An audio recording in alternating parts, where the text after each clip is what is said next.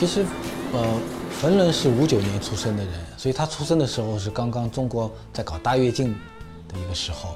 然后呢，他是七八年的大学生，然后读到硕士，读到博士，呃，九二年下海，所以有个他发明一个名词叫“九二派”，对。然后明年是他的六十岁的生日，他的一生就是一个中国经济变革的一个同步的一个历程。另外呢，呃，他是一个做房地产的人，但是他的角色其实又超脱了房地产行业，所以他被称为叫中国商界的思想家或者叫段子手。他也是一个畅销书的作家，他写过《野蛮生长》啊，《理想丰满》，都是一些中国商业界的一些畅销书。所以在他的身上有很多的元素，那这些元素就可以投射出一个人怎么被这个时代改变，以及他怎么参与这个时代的一个改变。觉得我们第一次见面可能就十年前。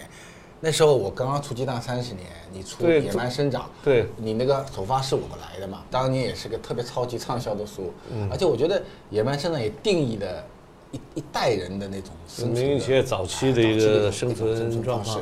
对，哎，那冯东，你回头想一想，这十年里面，你觉得野蛮时代结束了没有？我觉得应该是结束。我最近也梳理啊，改革四十年，发现对。为什么我们的经济能成长？为什么我们能拿奥运冠军？嗯，我们在金牌拿这么多，嗯，那肯定，首先是运动场存在，嗯，其次呢，运动场上的运动规则，嗯，是清楚的，嗯，再其次呢，运动员的训练，嗯，成为职业运动员、专业运动员，嗯，另外呢，有裁判、有教练。这之外才是观众，没观众也不行啊。那我们这个经济呢，就像一个奥运场。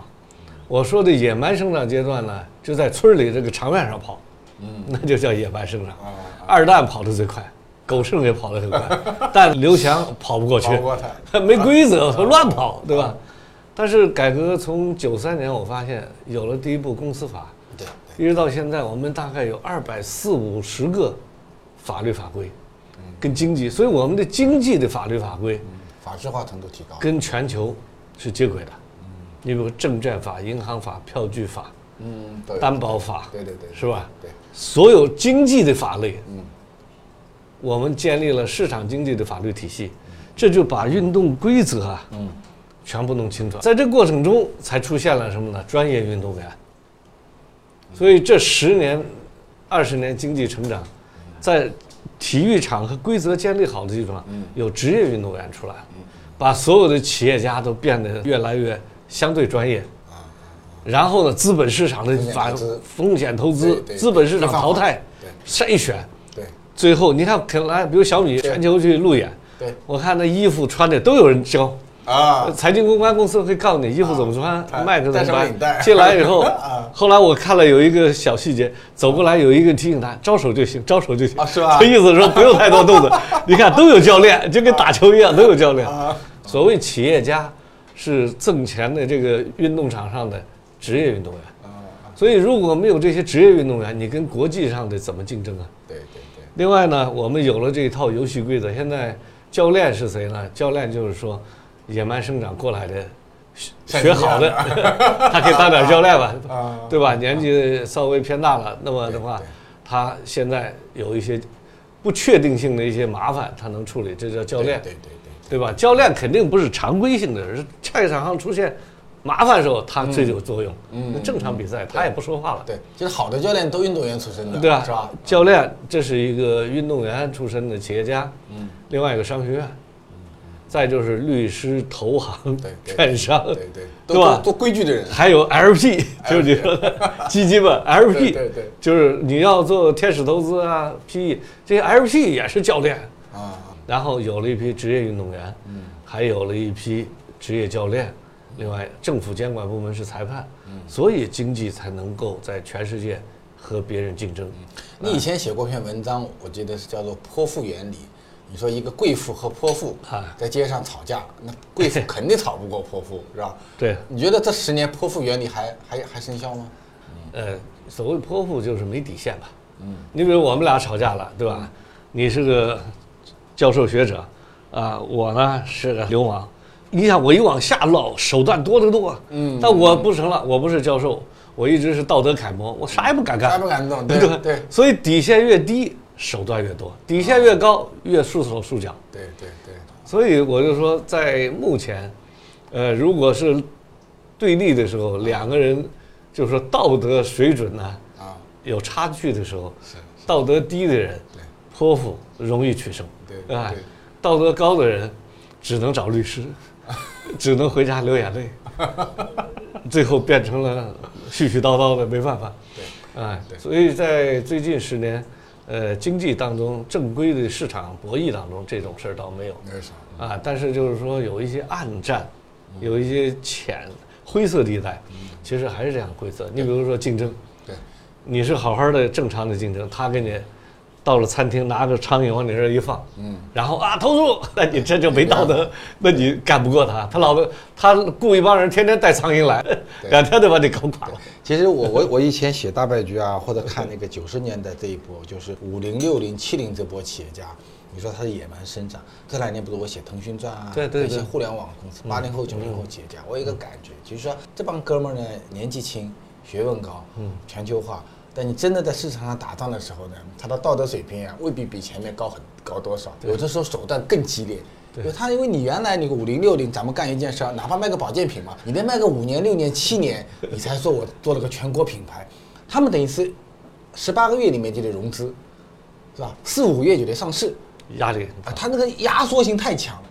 另外呢，他手段呢也也更多。你说现在这些这些互联网大公司的这些公关部的人，你说跟当年卖保健品的一样的、做家电的人，你说他的他手段他们因为有一些都是更泼妇原理，其实在这个领域里面更更激烈。他们都请人去做，对对，很更专业。尤其请人做了以后那个老板有时候自己并不知道这些细，节。老，板也不太知道，对，他然后有个目的，然后那帮人拿了钱，嗯，一定要对客户有负责负交代任，所以就乱搞，真的是恶性公关嘛。对对。然后这个东西呢，其实你你这个意义上来讲是野蛮生长，我觉得整个整个企业家就很完美 结束了。我并不很乐观这个事。它主要是就是说商业伦理。现在我们就是挣钱的法律法规还是不错的，嗯，哎，都清楚了，每个人知道怎么弄了。嗯，所以在这里经济二十年成长的还是不错。嗯，三十年，但是挣钱以外的这些法律法规还在完善过程中。嗯，这部分没有完善完，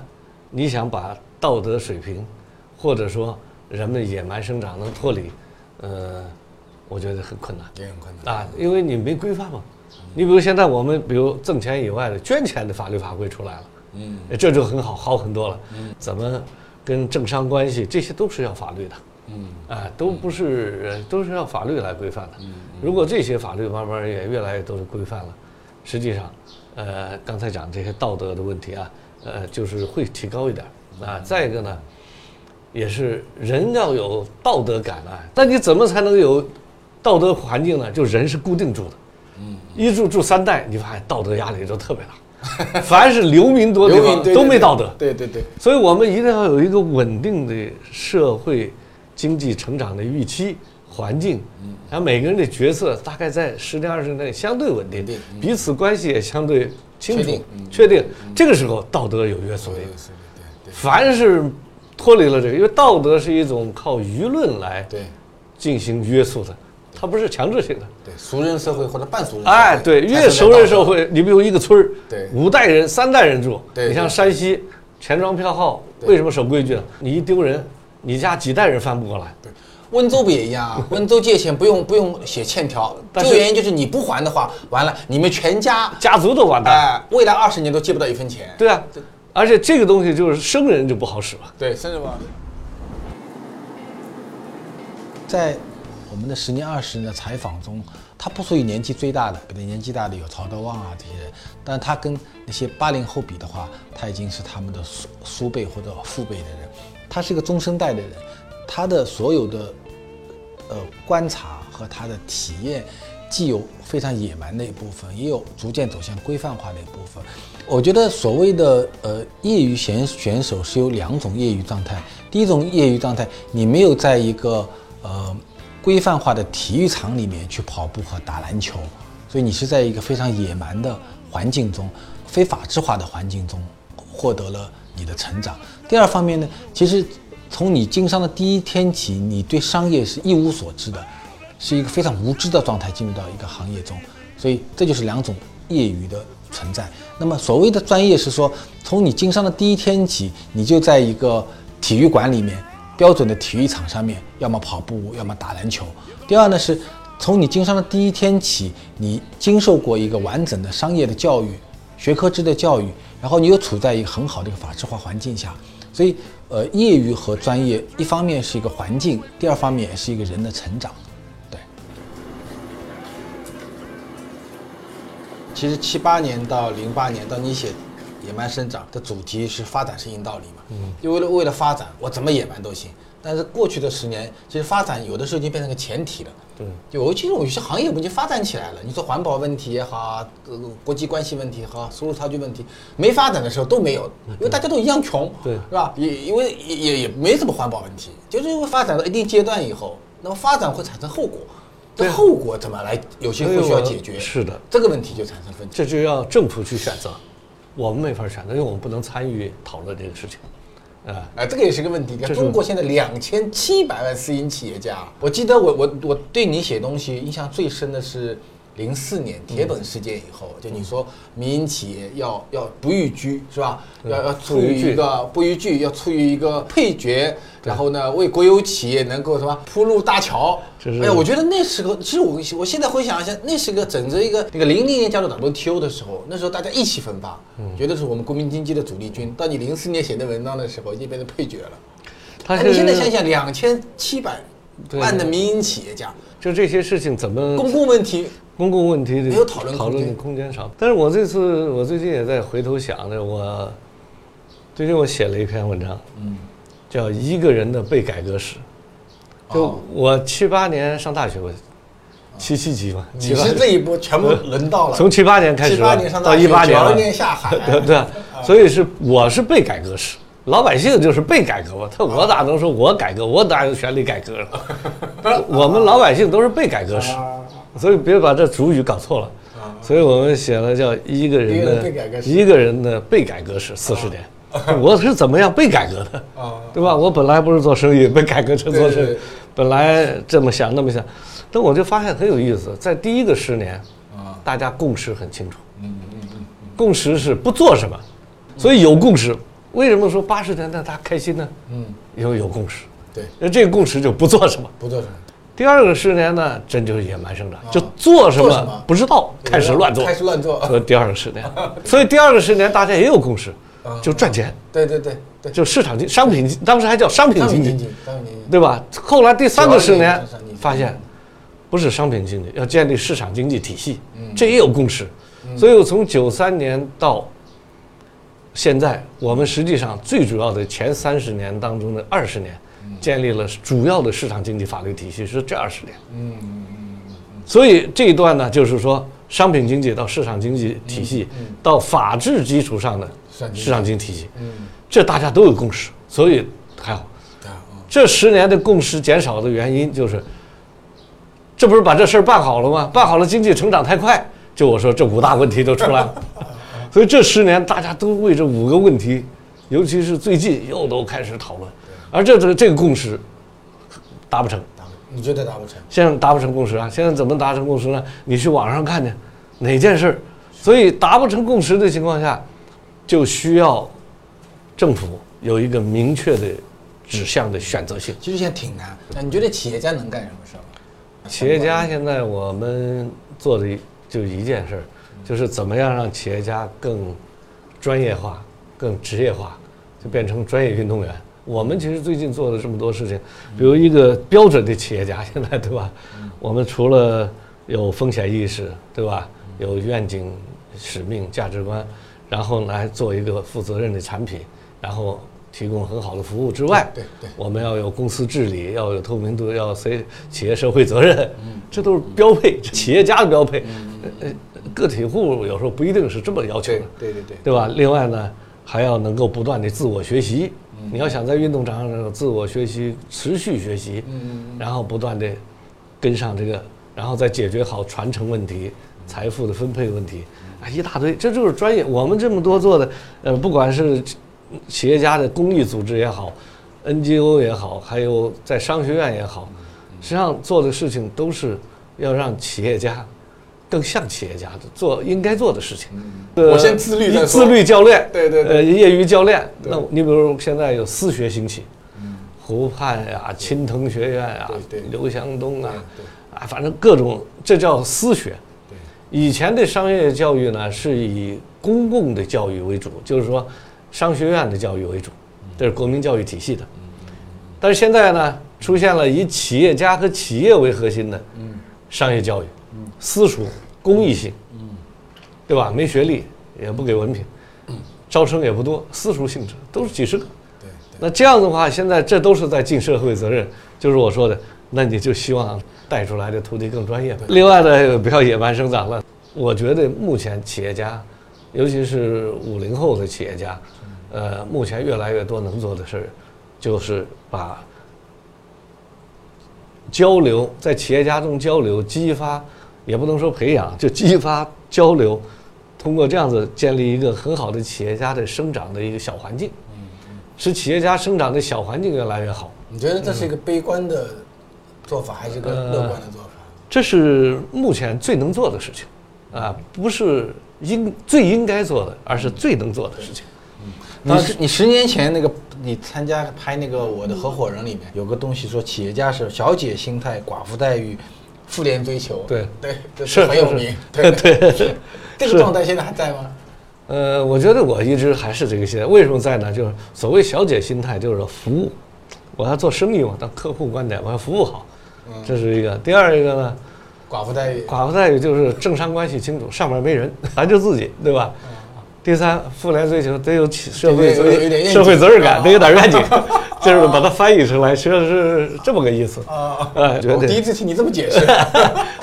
你在国内以外啊，你其实你你不你在你你在美国有投资，然后你经常也去新加坡、去台湾做企业家交流。哎，在你的朋友这些非大陆地区以外的这些企业家朋友、学者朋友，他们怎么看今天的中国企业家和你们这波人呢？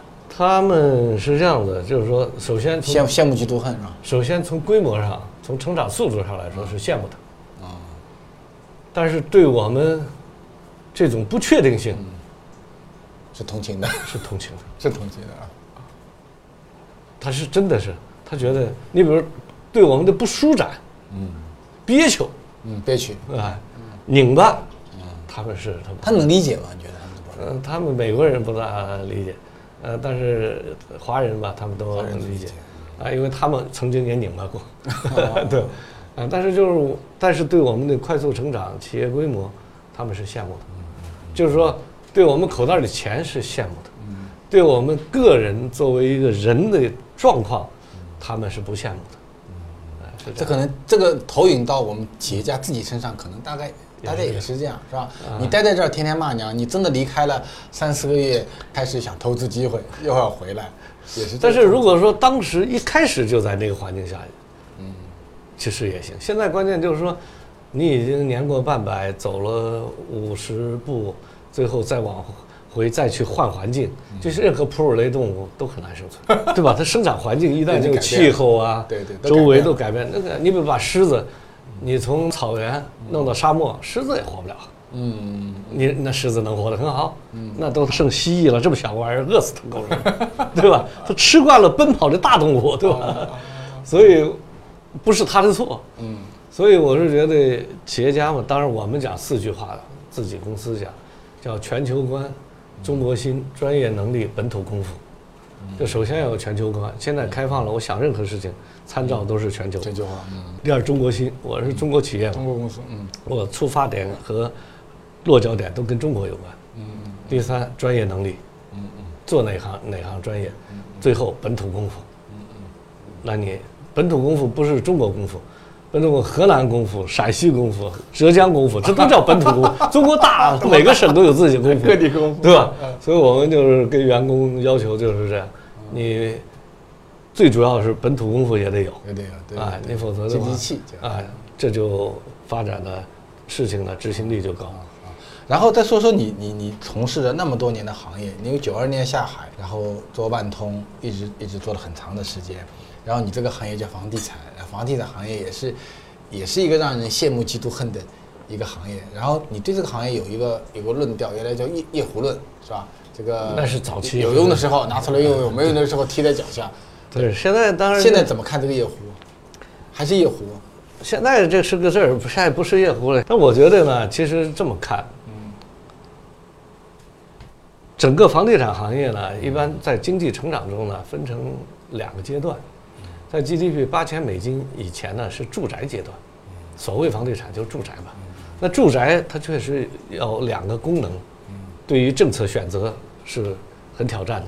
因为它一个功能是消费品、投资品。对，投资品对。另外还有因为你八千美金以前，其实人民币货币是泡沫化过程。对啊，所以这里头东西就是说，它有一点消费自个人住的嘛。对对对另外也是个投资点。对对但同时呢，又有一个社会公平作为福利、公共产品，嗯，公共产品对。所以这两件事情。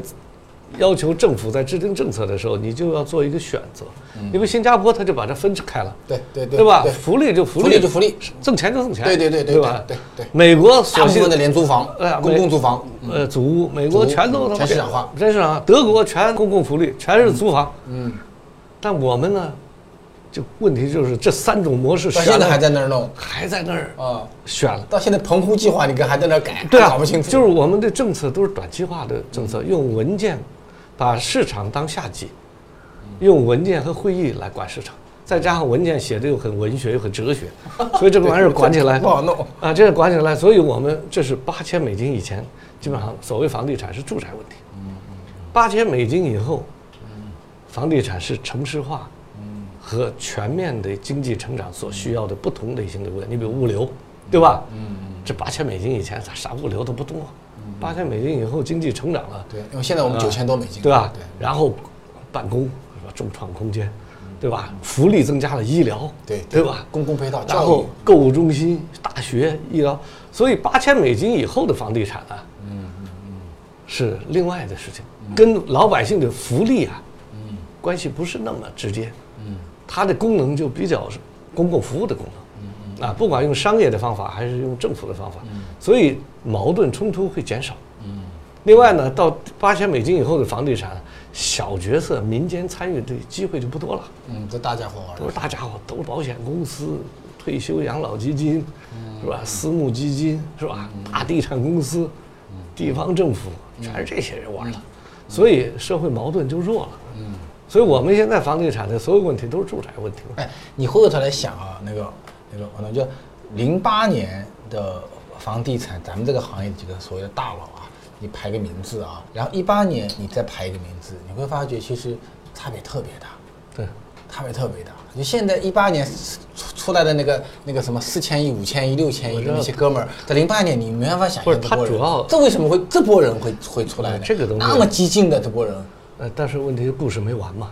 实际上，它主要的原因是什么呢？房地产是这样的，三件事都做对，就快速成长。第一，区域这个市场经济市场成得选对成长。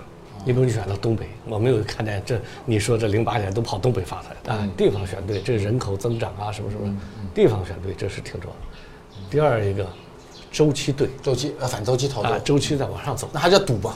第三一个就杠杆，这三件事儿。金融杠杆，对吧？一般都是你看地区选的对，周期又在往上走，杠杆又大大，就快了嘛。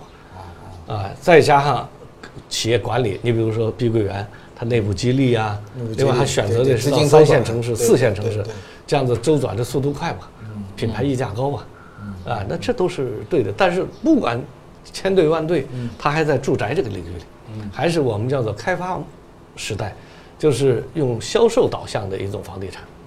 那么这种销售导向的房地产呢，你觉得它有几年？我觉得这一波呢，快，我们其实从两年前中城联盟，我们大家达成的共识都进入后开发时代。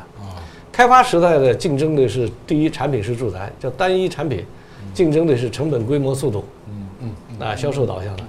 后开发时代呢，竞争的产品是全产品线、全价值链，但这个就很麻烦。我看那个万科现在改成什么美好生活的服务商，对，也变为对啊，什么叫美好生活的服务商？不，这就是说，你进入它就泛化了，会有个问题吗？后会不会进入另外后开发时代就是全产品线、全价值链，嗯，全周期。这这这个对房地产的这要求对房地产得选择极大的一个挑战。那你就一个公司啊不能全做，因为有五大类产品，你先做什么，后做什么，对吧？你比如我们现在做的就只做四类事情，房地产，一类做极致化单品，极致化单品。不做规模越大越大的，那种风险就大，就是极致化到哪怕一栋楼快速做一栋做一栋，这是。第二一个呢，我们叫不动产投行。第三一个呢，不动产科技。不动产投行是什么？就是做做做啥？做那个？投行的思维去并购买卖不良资产啊啊，金融方式来啊，说，财务安排，然后还有收费开发商，嗯。就我们叫美国都是美国模式，我们是，那我们这样子做呢，现在就没什么负债，就挺轻松的，嗯，对吧？然后避开制度成本太高的地方。你看以前开发公司都是一个小项目变大项目，大项目变大盘，大盘变造成，嗯，时间周期长，财务成本高，制度摩擦大，那你就死得快了。那我们现在反过来就做极致化的单品，你比如说像美国咱们戴尔，都有几百栋公寓，嗯嗯，都不太不同一个地方，嗯，这种每年就流动性就好了，资产组合就很好，嗯，所以这个东西就是后开发时代是后开发时代的做法，所以我觉得后开发时代的矛盾会小，原因就是它和开发时代的普通住宅这个多样性的属性，嗯，没关系，那么那现在那些过过年销售额过四千亿的这些公司怎么办？也在转型啊。最近你看碧桂园说也是停放慢了，不能再往前嗯，都得转了。现在转呢分三种，一种叫微转型，就比如我做住宅，我现在细分到女性住宅、老年公寓、单身公寓、度假公寓，我细分，这叫小转型，呃微转型。微转型第二一种呢叫小转型，转型不转行，对吧？就像我们转型不转行，我还大部分都做这个。第三一个就是转型等于转行，叫大转型。不做了吧？大转型失败，万达这样的大转型一定要在经济高速成长、泡沫特别多的时候你钱多啊，你转得快啊你在经济下行紧的时候，那一转死，只有微转型能活。嗯，我专门研究周期和转型的关系在房地产里。嗯嗯嗯，我转型不转行，对吧？我增加几个，我增加个写字楼，增加个物流就行了，对吧？这样平衡一下。对。但是如果说说容易，它很难。啊，不能都是繁荣式思维。现在我们一定要考虑到这个你自己的资产的配置，所有手上的时间的配置，团队的配置，还有你的专业能力的配置，这些东西都是要有一个安排，呃，这样子活得久啊。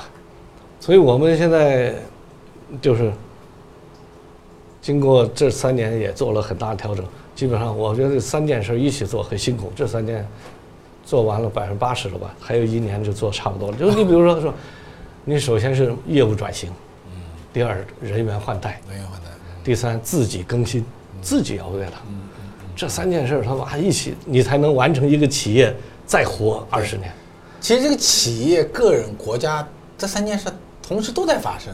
但是你比如说，你比如我就我为什么说人要换代？我突然有一时候发现，我晚上打电话十点半，这五十岁以上人都不接电话。后来我就开玩笑，我说你肯定拿着遥控器躺沙发上了。说是的，不好意思。后来我说那不，我得找两点还在兴奋的人呐、还在干嘛？那就得找年轻人，所以你得换代呀、对对另外，业务转型啊，你业务转型，老人也不会做了，对，所以也要换代。但是你这个过程中，个人要个人也要更新。你比如我还得学区块链，操，天天他妈学，是不是？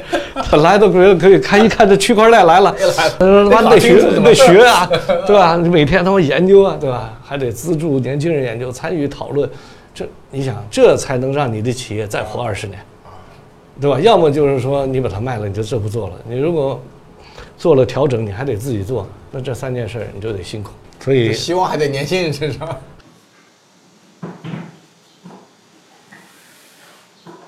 商业其实本质上来讲是一个体力活，企业家他做的唯一的工作就是要对不确定性进行挑战，你要敢于去冒险，你可能需要可持续的在不断的进行。你看我们前两天无论去访徐丽也好，无论去访陈薇也好，这些八零后的人，他创业可能只有四年，可能只有六年，但是他们在商业中所获得的经验。可能是冯仑这一代人十五年、二十年才能够得到的。另外呢，你在第一天所面临的困难，可能在两年后就不再是为困难了，但是两年后你会面临新的困难。然后两年后你解决了一个问题以后，那么可能到了六年后你要面临新的一个问题，所以它是你必须要保持一个在一两点钟做梦中还得思考这个问题、做决策的这样的一个状态。企业家实际上是一个一个很长期的一个极致拉练，那这个背后其实对心力、对智力和对体力都会有极大的要求。所以我以前我做做企业调研的时候，二十多年前我跑了很多企业，我就发觉一个很有趣的特点，就是所有的企业里面，那个企业家是他那个团队里面饭量最大的、最能够熬夜的、体力最好的那个人，这是很有趣的特点。